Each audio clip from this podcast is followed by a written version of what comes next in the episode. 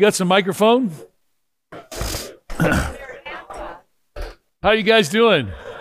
Good morning, everybody. Hey, Dan Cobb, want to make sure you're listening to me back there, buddy. I got just because you're sitting on the back row doesn't mean I don't have my eyes on you. Uh, by the way, this is fun. Dan uh, Cobb is he's a pastor of a church in uh, Detroit area, and and uh, he was a hardcore skeptic as a 20 something engineer working for GM, and uh, on a journey to Christ really cool. He's been a church planter for the last 10 plus years or so, they built a beautiful church. And anyway, we haven't hung out together in a long time. They got three beautiful daughters and just very cool. So fun to have them. So he doesn't need to listen. Actually, I should be listening to you. Uh, by the way, which of you would be like me? Like if, if we got offered right now to go back to the tab and watch the morning, the morning show again, would you head over there with me? Those guys are so funny. I, you know, I mean, I lived my life and I thought, you know, in, in today's world, it's, there's so much tension and frustration, and you come to Gull Lake and you just, like the whole week is peeing your pants funny. Should I not say that? I mean, everything they do is just hilarious. And uh, Paul and I are sitting on the back row this morning in the tab. We're going, oh, we can't wait to be here with our grandkids next week because they're going to, you know, you know how your kids are responding. But the other thing that was super sweet is we walked. I walked by a few people, uh, a few of you moms and dads leading devotionals with your kids today.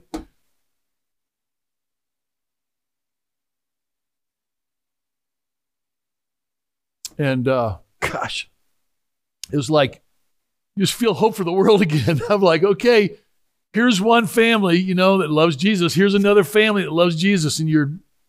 I watch somebody just really working hard to teach your kids and Anyway, it okay. That's that's just the problem of being old. I need a testosterone injection.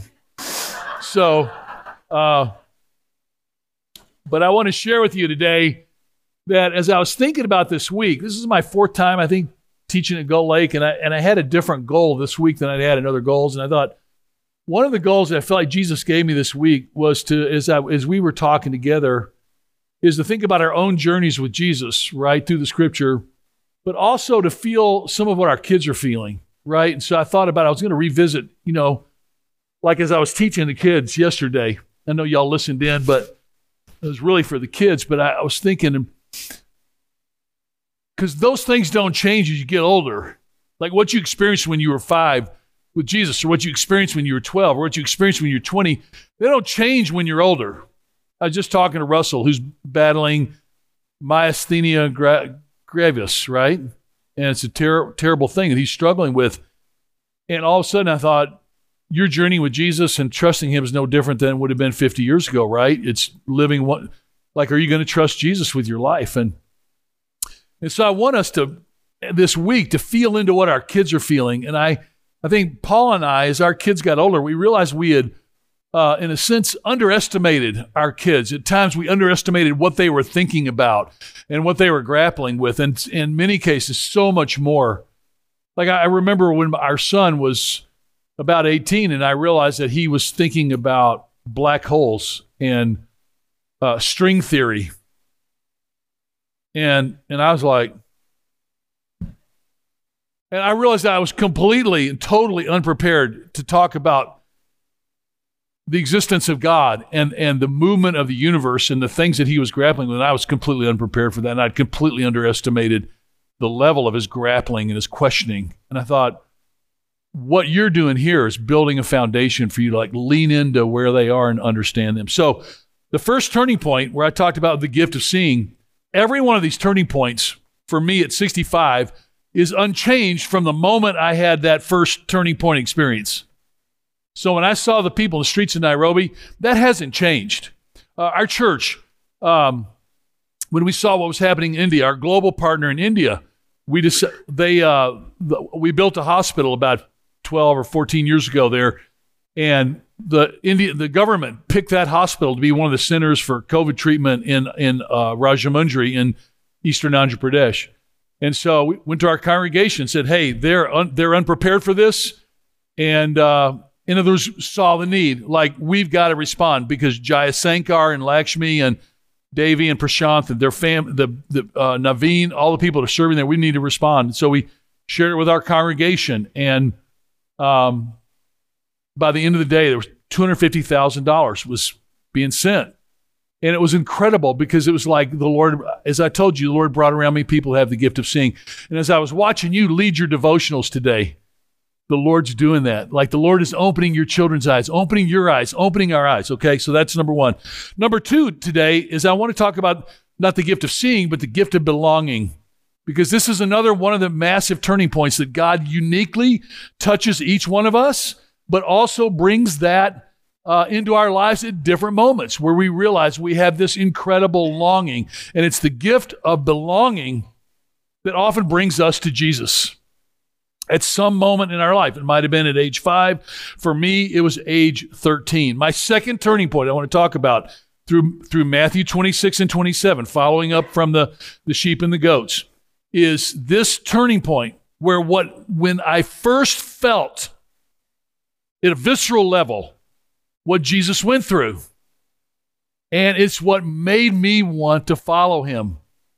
And so, when people say, Well, I don't know if I can believe in Jesus, I don't know if I can believe in the miracles, it was interesting. It wasn't the miracles that made me want to believe, it was what Jesus experienced for me in Matthew 26 and 27. I can still remember when I first had a, an older friend teach a group of junior high kids this story it's what really made me want to want to believe. And so, uh, let me give you the context for this. It's a year. It's a year and a half uh, later from 1968. We're back in Memphis, and um, we came back from Memphis, and man, it was crazy. Okay, it took to 1968 and 69 for the 60s to reach Memphis. And what was happening on the West Coast and in uh, and in the East, finally got to Memphis in the late 60s. And so when I left Memphis, we were going to school in black, like dress pants, cotton pants, black shoes, often white socks, uh, a white button down shirt. Maybe if you're really stretching it out, you might have a bit of a plaid, you know. I came back to all of, and, and hair above the ears. I came back to uh, the same school, the same lifelong friends. And when I came back, all of, all of my buddies had hair down to their shoulders, wearing bell bottoms and tie dye shirts. Can you imagine my cultural, my, my culture shock coming back into that? And they had facial hair, and drugs and sex and alcohol had were rife in eighth and ninth grade Snowden Junior High School. And man, I was completely unprepared for it. Added to that, our family was kind of we were kind of Memphis celebrities. On both of the big Memphis newspapers, there were front page feature articles on the Andrews family and how Dr. Dr. Chub had taken his family into a remote part of Africa to serve God and weren't we this amazing group of people? And that and one of those stories appeared in late February of 1970, and I was uh, in eighth grade. I was playing on the ninth grade basketball team and the week before we got to the district finals, uh, my mom and dad were teaching a Bible study at our house. And my dad was a great Bible teacher, way, way better than me. And I don't know why, since God called me to church, why couldn't he have given me some of my, my dad was amazing. And so th- there would be often on Tuesday nights at our house, a hundred people crammed in, or more than a hundred people crammed into the dining room, the living room, and the great room of our, of our big gray stone wall house. And that night, uh, I, ha- I was supposed to be doing a research project at the library, but I was actually meeting friends. And that night, I'm not going to tell you the whole story, but that night, we decided, th- thought it'd be funny because it was early March by then. It was the first week in March, and it was really war- a very warm, you know, s- southern March night. We decided it'd be fun to throw smoke bombs into the Memphis Public Library because all the windows were open. And so we got eight or 10 smoke bombs, and there were th- four of us. And, um, we lit them at different windows and we all pitched them in at the same time. It was amazing. It was a four alarm fire. Uh, five fire trucks from five different stations came to the library. But while we were doing that, we thought it would also be fun to throw it into this apartment building, which we didn't quite realize was a senior citizen residence. And we did not realize that we caused absolute terror. Like there were older people on the second floor thinking and preparing that maybe they possibly were going to have to jump off their balconies to escape the fire. So we what we thought was just going to be this hilarious lark. We we got in huge trouble. By the way, the next day, the next morning, in uh, social studies, eighth grade social studies, I got arrested. Uh, chief of the Memphis Police Department came to our school and arrested the four guys because they knew who we were. And the week before, I'd been on the front page of the Memphis Commercial Appeal as this great kid of the great missionary family just come back from Africa. And a week later, I'm arrested, being taken down to the juvie. So it's kind of funny now. It wasn't too funny then. But here's the amazing thing that I want to tell you what happened because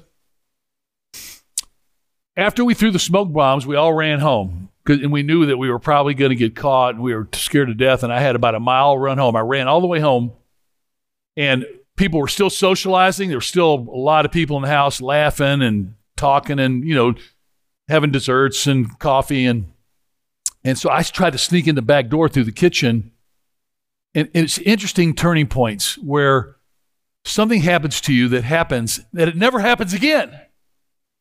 I walked in the back door and I was almost through the kitchen, getting ready to head up the, the steps up to my room. And I thought, I get up to my room, I'll, you know, I'll, I'll calm down. Man, my heart's racing, my heart's beating. I walk into the kitchen, there's this 20 something guy. And I was I was big for eighth grade, but this guy was a lot bigger than me. And uh, he goes, "Hey, you're you're Chubby and Margie's youngest, right? What's yeah? What's your name?" Like Steve. He goes, "Yeah, yeah, that's right." And uh, and then he did something no one else has ever done to me in all the years of my life. He goes, "Ho, how you doing with Jesus?" So I just spent the last 15 minutes running from cops through back alleys of downtown Memphis after throwing these smoke bombs with some buddies and I walk in, and for the first time in my life, someone who doesn't even know me goes, So, how are you doing with Jesus? And I want you to know something. I've never hated anybody more in my whole life than I hated this guy. I tried to, I tried to mumble and answer. Uh, I tried to, you know, try to make up. But here's what I realized: my faith in Jesus was simply by proxy. I thought I knew about Jesus because I belonged to Chub and Marge Andrews and great family. But I didn't know Jesus. And I'd heard about Jesus all my life. I didn't know him personally. I'd never experienced who Jesus was and what he had come to do for me. And I tried to stumble through an answer to this guy, but and I finally got away from him. And I went up to my room and I laid laid in my laid on my bed and, and I had this terrible feeling that my life had just changed. Like like I, I I'm in trouble, but also my faith I don't have a faith, really. I have a faith that belongs to my parents.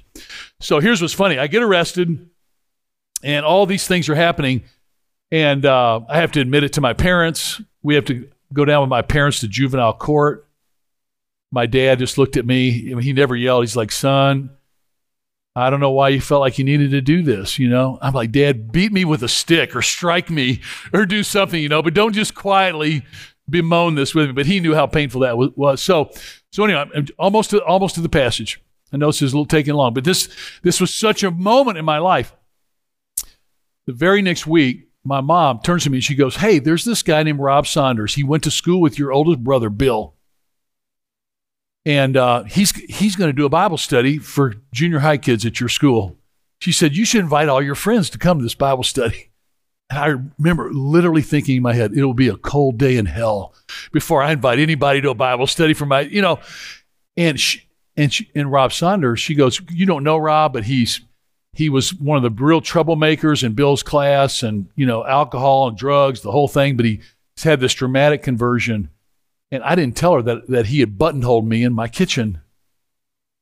And so she made me go that night and what I'm going to teach you today is what he taught that night.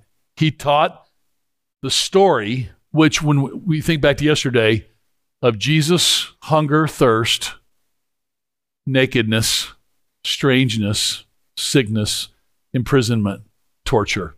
Like, this is really what he taught the next day. So this is what I want you to think about. And this is what I did that I had never done before as I went through this. And this is what Rob did. He taught me how to do this. Have you ever just made a list of what Jesus experienced in the last few hours of his life. Did you just make the list and think about it? Let's do it today, okay? Some of you are taking notes. Let's just make this list starting in Matthew 26. Number, Matthew 26, verse 3. And I'm going to I'm gonna kind of work my way through these two chapters. I'm not using every verse because I don't have time. But I, I want you to just live into this. I want you to feel this like I felt it as a 13 year old boy trying to find my identity trying to find my belonging. You know, in Maslow's hierarchy needs, anybody remember Psych 101 from college? The first, the first level is what? Your basic, your basic needs: food, water, shelter. Second, does anybody remember? Security and safety. I had both of those. Third one was belonging. And when you turn 13, it's not enough to belong to your parents and your family anymore. You want to belong to your peer group. You want to belong to other people. You want to fit in, right? This love and belonging need is gigantic, and people will. Many of us in this room have made terrible, destructive choices when we were young, didn't we? Because we wanted to, we wanted to belong. This is where I realized who I wanted to belong to. Okay, so let's go through the passages. Verse 3 says, The chief priests and the elders of the people assembled in the palace of the high priest whose name was Caiaphas. By the way, if you ever go there, it's a beautiful, incredible place. And you can also, bet you some of you have been there where you've been in the dungeon below. Have you ever seen this? It's if you ever get a chance to do this, it's one of the most cop. Have you ever been there? Okay, you got to go. It is one of the most spiritually moving places in the earth to to sit down and read the Psalms in the dungeon in the darkness and realize that Jesus was thrown into this pit. It's an incredible thing, but this is that Jesus isn't there yet, but they're scheming to arrest Jesus secretly and kill him, but not during the festival, or there may be a riot among the people. So, the first thing that I that Rob shared that night is Jesus was plotted against. He never did anything wrong, but he was plotted against by his religious enemies to seize him and to kill him. And I just want to give you, give one one word to think about, one Greek word, the word dolos was just Jesus was surrounded by stealth, craftiness, and scheming. We're going to find this out that at every turn, as all he had ever come to do was to love and to bring truth and hope and to be surrounded by craftiness and scheming. Secondly, this is this is the second thing that got me. It's going to be hard for me to get through this, but it's just so good to think about it because this is what still all these years later makes me want to believe. Like what if this wasn't true? It's still the most powerful story ever told. I believe it's true, but the story, you can't make it up. Number two, he was devalued by his closest friends. Verse 6 While Jesus was in Bethany in the home of Simon the leper, a woman came to him with an alabaster jar of very expensive perfume, which she poured on his head as he was reclining at the table. And when the disciples saw this, they were indignant. And this is, this is incredible. Why this waste? They asked. So hear of the Lord of the universe, who's loved them and walked with them for three years, called them to a life of significance. And here he is honored by a woman who's grateful, who who reckon, who sees him, who's had the gift of seeing, by the way and they can't see. They're still blind. They've been with him for three years. They're, they still haven't received the gift of seeing. It's hard, hard to believe, but it's true. And that's why I love the, by the way, that's why I love the 12, because they were idiots. Which means we're all in the same camp, right? This is the beautiful part. When I was a kid, no one ever taught this part of the story. And, and I grew up in like, oh, well, the apostle. Like, are you kidding me? Read the text. They didn't know what was going on. They go, why this waste? This perfume could have been sold at a high price and the money given to the poor. Let's look at this word waste again. I'm just giving you different Greek words that I love. Any of you could do this in the Blue Letter Bible, but it's it's really fun to look at. But the word is apoleia, and it's perishing or it's ruin, it's destruction. It could be to describe the waste of money or the destruction which consists of eternal misery in hell. And here's what I realized even after all these years, someone showing extravagance to Jesus to them was an utter waste. Now, think about this. They had seen Jesus on multiple occasions feed thousands of people, like turn nothing into something amazing. And they, they're looking at Jesus and the honor that they could bring to Jesus. And and it's a waste. This is why I love the apostles because later they're going to understand, right? Eventually they're going to understand. And so this, I began to be moved by this. And Rob, by the way, there were about 55 kids in Sarah Tate's basement that night as Rob Saunders was teaching. And by the way, Rob, Rob was a mess, but he was, he was the guy that brought us to Jesus. The next thing I want you to see is that he was betrayed by his friend. Then, verse 14, one of the twelve, the one called Judas Iscariot, went to the chief priests and said, What are you willing to give me if I deliver him over to you? By the way, that word deliver, uh, uh, paradidomi is exact, it's going to occur repeatedly. That's the word for betray. They counted out for him 30 pieces of silver. From then on, Ju- Judas watched for an opportunity to hand him over. This word betrayed is a really interesting word uh, when you, if you can look at it on the screen, it's to deliver up, deliver up one to custody to be judged, condemned, punished, scourged, scourged, tormented, and put to death, and then to deliver up treacherously. Like this is the wor- maybe the worst word in the world relationally.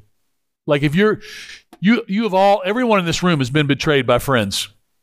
Every one of you can go back to junior high or high school or some point where you, you where someone betrayed you. Think about the horror of this word. And Jesus, after all that he's done, one of his closest friends, by the way, who was in charge of the treasury, delivers him up and does it for money as well. When I realized this, I thought it's so easy for all of us to betray Jesus. And as I was sitting there that night as a 13 year old boy, all I could think of was, I haven't done that right quite as bad, but I'm a betrayer. I am. I am a betrayer. I knew it. He, Rob Saunders didn't have to say it.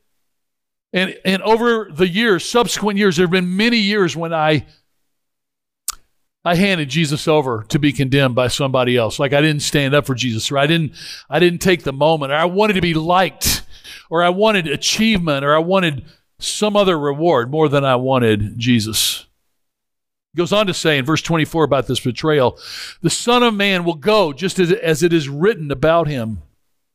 But woe to that man who betrays the Son of Man. It would be better for him if he had not been born. And then Judas, the one who would betray him. Man, you talk about, you got to give Judas a lot of credit for having gall.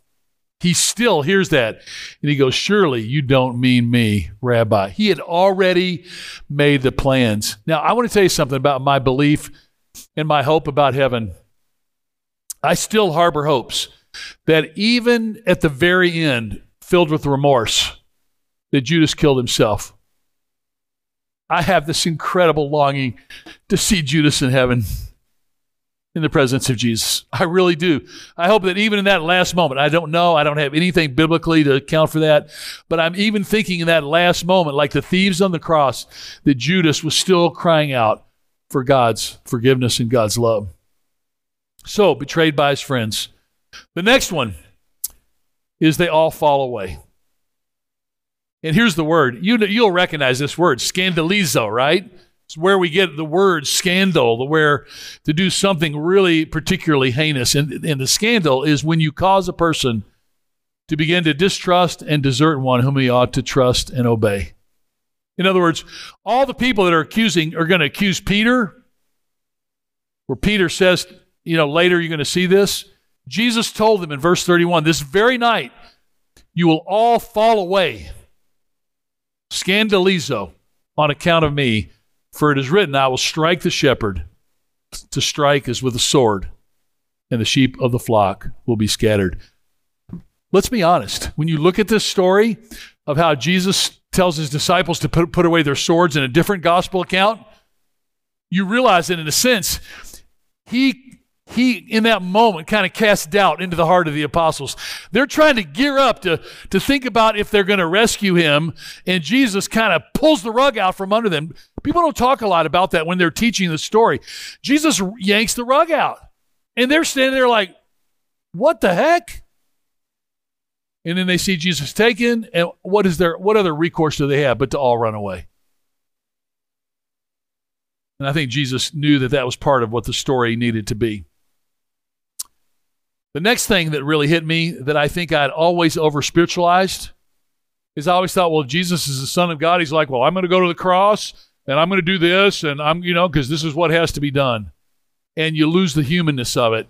You lose how vulnerable and lonely Jesus felt. And, and, and at that moment, until Rob was teaching, I had never experienced the fact that Jesus was crushed in this moment before he'd even been arrested.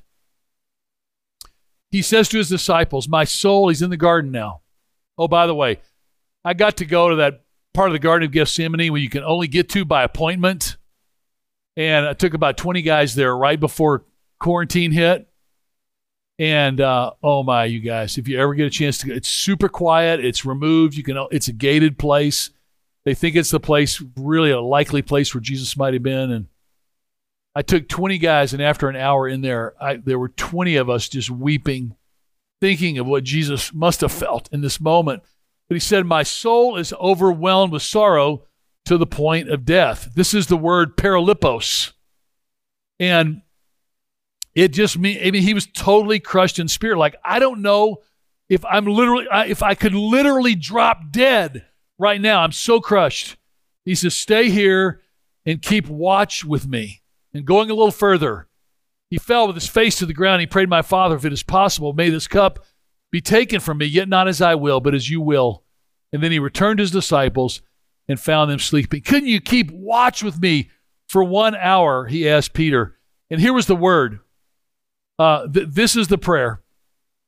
By the way, if you would ask me in the Bible, what, what's the most important prayer ever prayed? It's not the Lord's Prayer. Not, not even close. This is the most important prayer ever prayed in the history of the world. It's a really simple prayer. It's the only prayer that's really, when you cut down all of the circumstances of life, it's the only prayer that's worth anything. It's the only prayer. It's not like, I mean, they're wonderful prayers to pray, Lord, heal me. I'm going to pray for Russell. You know, I'm going to pray, I'm praying for people in my life. I'm praying for one of my kids to return to Jesus. These are huge prayers. But none of them have the gravitas of this prayer. It's probably something we should frame and put in our houses, put on our put on our refrigerator door. Yet not as I will, but as you will. This this is the prayer of all prayers, right? This is the prayer that no matter the circumstance, you can pray this prayer. You can pray it through clenched teeth. You can look at your kids when some of you have a lot of you have really young kids, and you know it's going to for some of them for some of them, they're going to wander. They're going to wander far away. And you're going to be in the middle of the night, like Paul and I, many nights, praying this prayer Lord, I don't, I don't know where my daughter is tonight. I know where she's going to be next week. She's going to be here with my grandkids. But there were nights that we had almost given up hope. And if you were to meet her next week, you'd you'd be amazed at what an incredible human being. And we can't even explain what God did. But it was the prayer. There were many prayers, but the only prayer really in the end that we could pray was, Lord, it's not my will, but yours be done. We're placing our lives in your hands. And this is what Jesus showed us to do. And I think this was the first moment in this turning point of this gift of belonging where I realized that I wanted to belong to this person who was willing to give up everything. And the fact that he, he asked, couldn't you keep watch with me for one hour? And his the people that loved him most couldn't. They just couldn't do it. The next the next thing that I again realized it was such a powerful experience for me as I was making this list is he was kissed.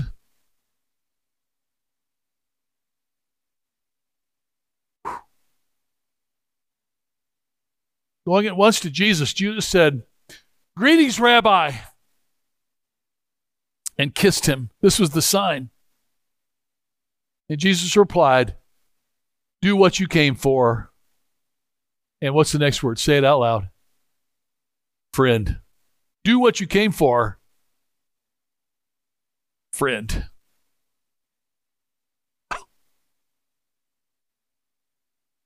I realized if Jesus in this moment could still call Judas friend, he could certainly call me friend, right?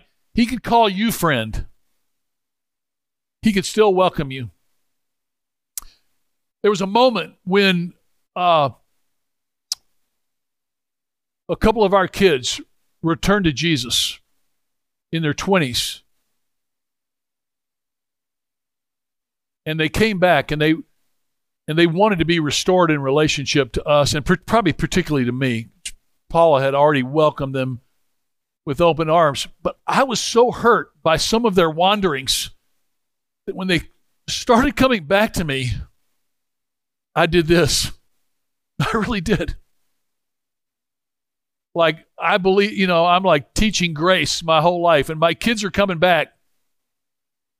And I, w- I wanted them to know how bad I was hurt.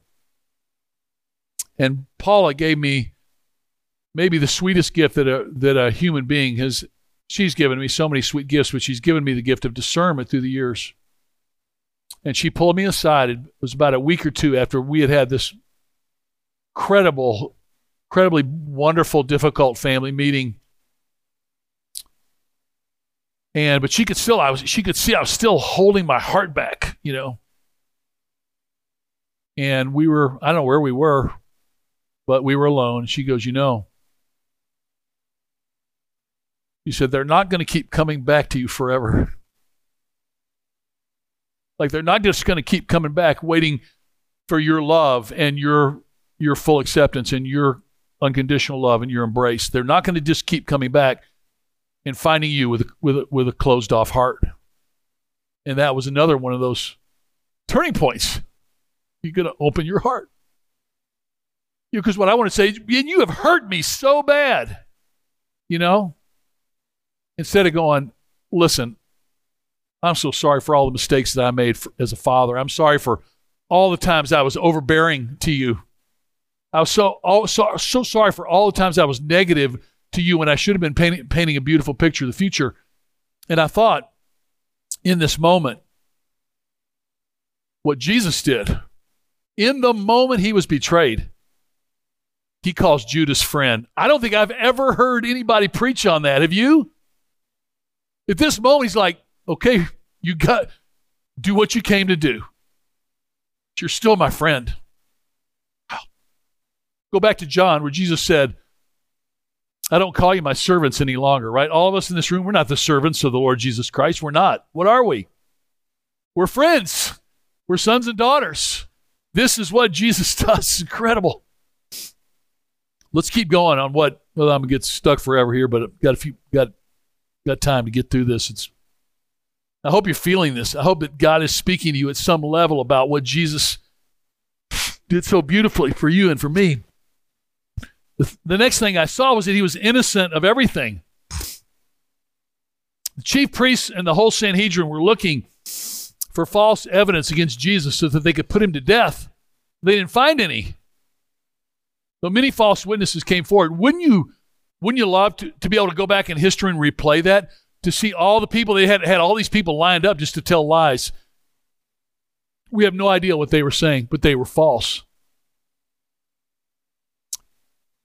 Think of every person in history that's been falsely accused.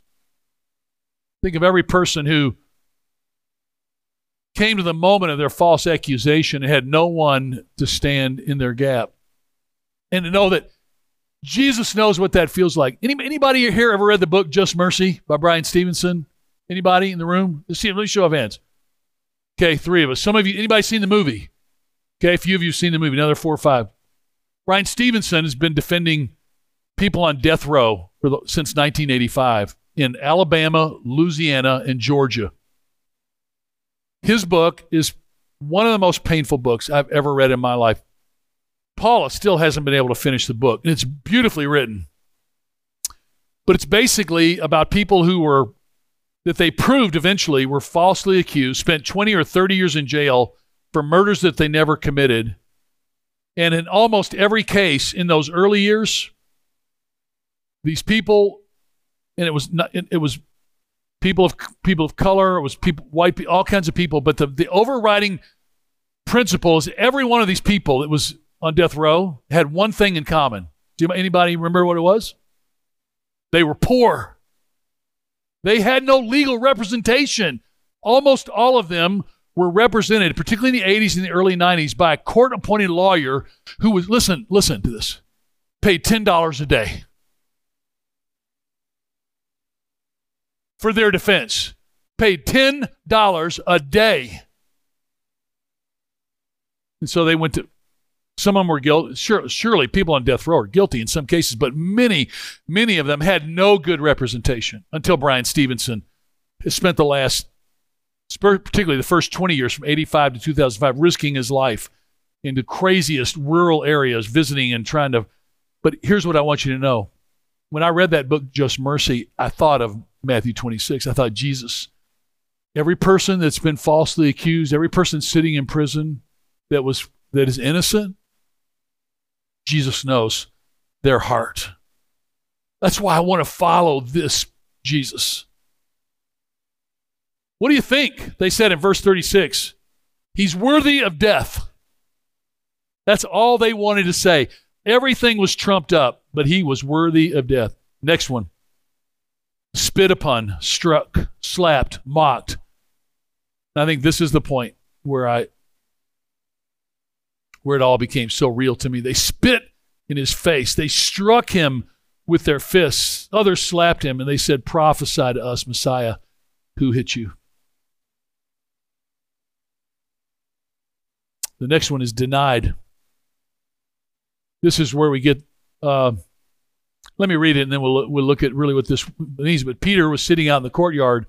By the way, if you ever go to Israel, you can go right right behind Caiaphas' house. They still have the little structures of the servant quarters. You can probably stand within ten feet of where Peter stood, and think about his denial. Right, there. it's an incredible place where you can stand Peter was sitting in the courtyard, and the servant girl said, You were with him, Jesus of Galilee, but he denied it before them all. I don't know what you're talking about. He denied it again with an oath. Verse 72 I don't know the man. And then verse 74, he began to call down curses, and he swore to them, I don't know the man. And immediately a rooster crowed, and then Peter remembered the words Jesus had spoken Before the rooster crows, you'll disown me three times. And he went out and wept bitterly. You ever study, go ahead and just that that phrase, think about what that phrase to weep bitterly means. And I, as Rob Saunders was teaching, I'm, again, I'm a 13 year old punk. I now I'm a now I'm a criminal. You know, a 13 year old criminal arrested for a, a felony misdemeanor, and don't know what's going to happen with that. And I realize that my my life's pretty pathetic, and I realize I totally related. I could understand denying Jesus I came back and went to Snowden Junior High School, and I didn't want any. I didn't want to talk to anybody. I didn't want anybody to come to that Bible study. And when I got there, I was shocked that there was 50 kids there, and most of them been invited by kids that weren't Christians because they they didn't know enough about Jesus to be embarrassed by him. I knew enough to be embarrassed about Jesus. And I thought for those of us, even when we get older, it doesn't take much to deny, does it? You could be in a business meeting. You could be in a situation where you need to laugh at the appropriate times in order to secure a sale. It's really easy to deny. But this word, this Greek word, arneomai, it's look at this. This is interesting. One part of the different definition, and I never thought about this until this week. But as Jesus was denying someone else, part of the definition of this, the core meaning of this word, is to you can't see it in the blue hardly, but it's to deny yourself. It's not just to deny the other person, but you, in a sense, are destroying yourself when you don't stand up for another person you should stand up for. You, you are, in a sense, destroying your own soul. Never, never saw that before. It's to dis- disregard your own interests, to prove false to yourself, to act entirely unlike yourself. I think this is what Peter, when Peter went out and wept bitterly, he's, I, I'm sure what he was thinking was, what just happened? This is not me. And so I'm at this crossroads in my life, this turning point, and am I going to find my identity by identifying with the crucified God? Or am I going to find my identity by identifying with a peer group that's headlong into everything imaginable? Which, like, which one am I going to choose? Wow. Couple more. He was bound and led away. That's it. No big deal. Verse 2 of 27, chapter 27. They bound him and led him away and handed him over to Pilate. Earlier, when you saw that they arrested, they seized him. When I that word seized was interesting, but it's to take take possession of. Uh, you're going to see that again in 27. The God of the universe, the Lord of all, the King of kings, the Lord of lords, allows himself to be seized and taken as the ownership of human beings. Jesus silent against his accusers. It says in verse 14, Jesus made no reply, not even to a single charge, to the great amazement of the governor. Amazing to think of him being silent. And then, this is where it really gets crazy. It was the governor's custom in verse 15 to release a prisoner chosen by the crowd. Are you feeling this with me still? You guys, some of you still with me on this? At that time, they had a well known prisoner. His name was Jesus Barabbas. Jesus Barabbas. So when the crowd had gathered, Pilate asked him, Which one do you want me to release to you? Jesus Barabbas or Jesus who is called the Christ, the, the Messiah?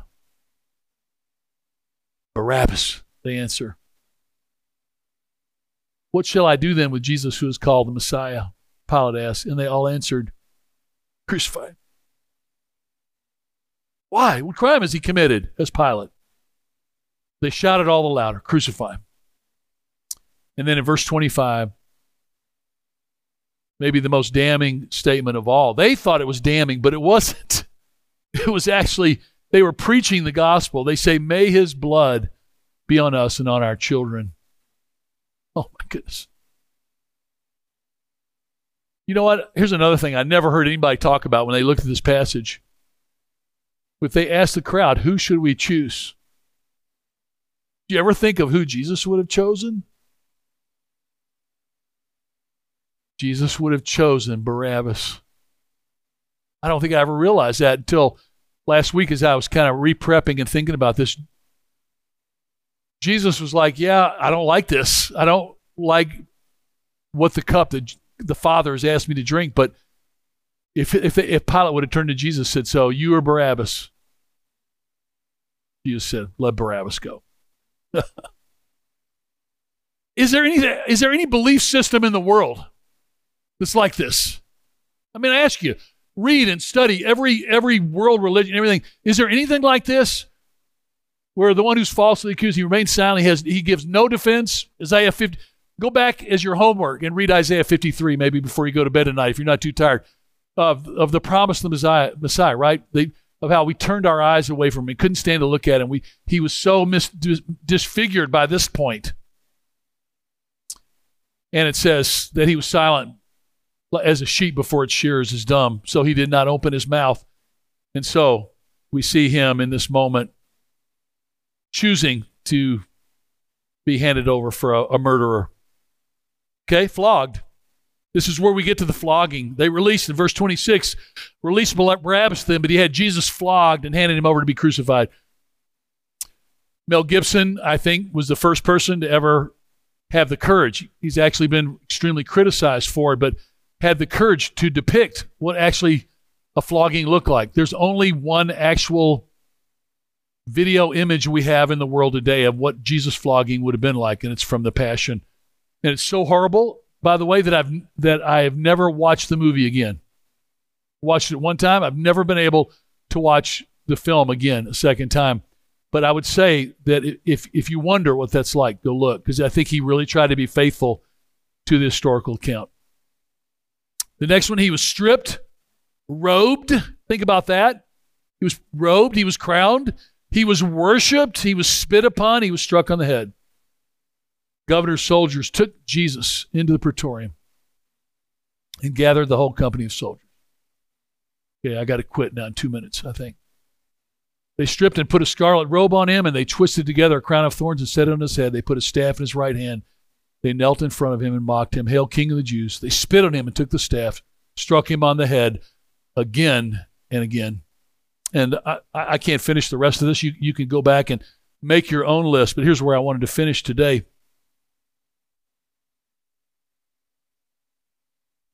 In August, uh, coming back from Africa in August of 69, we'd been in Jerusalem.